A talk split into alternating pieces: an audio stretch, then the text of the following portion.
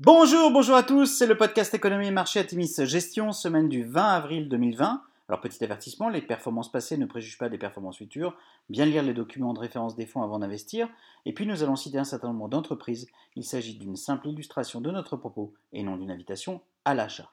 Alors cette semaine nous avons titré Espoir et confinement, la semaine a été faste sur les marchés américains, particulièrement du côté des valeurs technologiques avec un Nasdaq à plus 6%.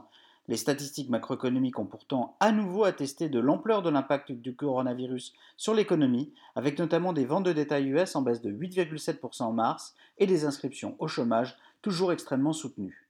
Ceci étant dit, l'annonce de sortie de confinement de certains pays européens, l'aplatissement de la courbe des malades dans l'État de New York et, jeudi, une information sur l'efficacité de la molécule Remdesivir des laboratoires Gilead dans le traitement du coronavirus ont contribué à accélérer la hausse des marchés. Du côté des publications d'entreprises, les investisseurs craignaient le pire partout, ils ne l'ont souvent pas eu. Plusieurs publications des dernières semaines délivrent du reste un message commun, la Chine reprend et le digital compense partiellement l'effondrement de l'activité physique.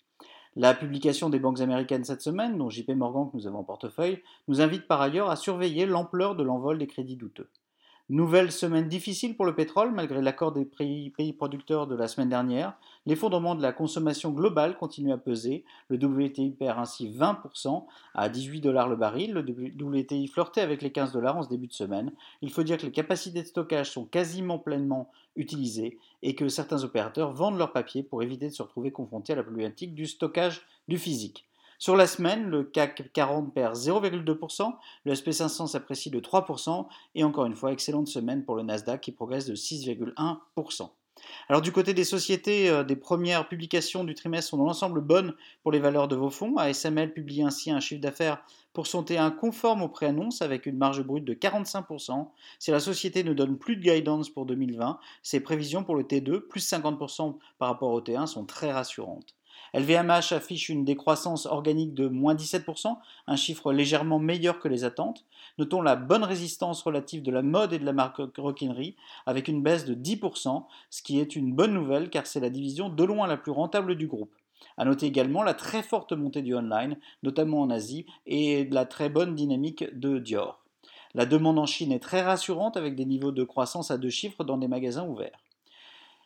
L'Oréal résiste mieux qu'attendu avec une baisse de CA de 4,8% contre un consensus à moins 5,2%. La croissance en Chine est de 6,4%. La croissance du e-commerce est de 52,6% et représente à présent 20% des ventes.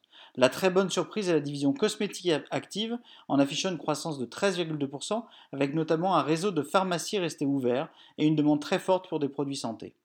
Intuitive euh, Surgical affiche un CA en hausse de 13% à 1,1 milliard de dollars, porté par la hausse du CA robot de 14% et des accessoires, la partie récurrente du CA en hausse de 12%.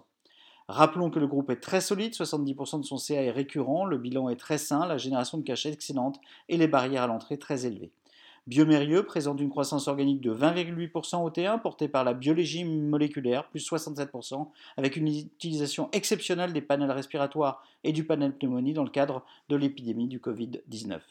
JP Morgan, enfin, annonce un EPS de 78 centimes par action contre 1,84 dollars attendu et 2,57 dollars il y a un an. Cette contre-performance est due à une forte augmentation des provisions pour risque crédit. À noter, la volatilité a permis au groupe d'afficher un CA record sur son activité de marché. Alors en conclusion, nous entrons dans une période d'accélération des publications d'entreprises. Ainsi, près du cinquième des entreprises du SP500 publieront cette semaine. Les marchés US semblent faire fi des chiffres macroéconomiques effroyables qui se succèdent jour après jour. Nous pensons pour notre part que nous devons rester très vigilants quant aux publications d'entreprises à venir, riches d'enseignements sur la résilience des dossiers et les dynamiques de sortie de crise. Nous devons aussi regarder un, regard sur les déséquilibres en cours et à venir, crise sociale, crise de l'immobilier, crise des émergents, et ce, euh, même s'ils semblent sortir de nos thématiques clés. Nous nous réjouissons évidemment de bénéficier du rebond, nos thématiques millennial et Better Life nous permettant en effet d'être surpondérés sur le nouveau thème qui pourrait être celui de la distanciation sociale via le cloud ou le e-commerce qui sont très présents dans la thématique millennial et millennial Europe et d'éviter, euh, nous évitons aussi structurellement les bancaires et les pétrolières dans ces fonds. Certains thèmes comme l'environnement ou la santé, très présents dans le fonds Atimis Better Life, devraient aussi sortir renforcés de la crise. Nous continuons à privilégier des dossiers solides financièrement, ayant établi des fortes barrières à l'entrée et positionnés sur des tendances porteuses actuellement et post-crise. Nous gardons un biais prudent en continuant à vous inviter à des investissements graduels, la volatilité devant perdurer compte tenu du contexte global totalement inédit. Nous vous souhaitons une excellente semaine à tous.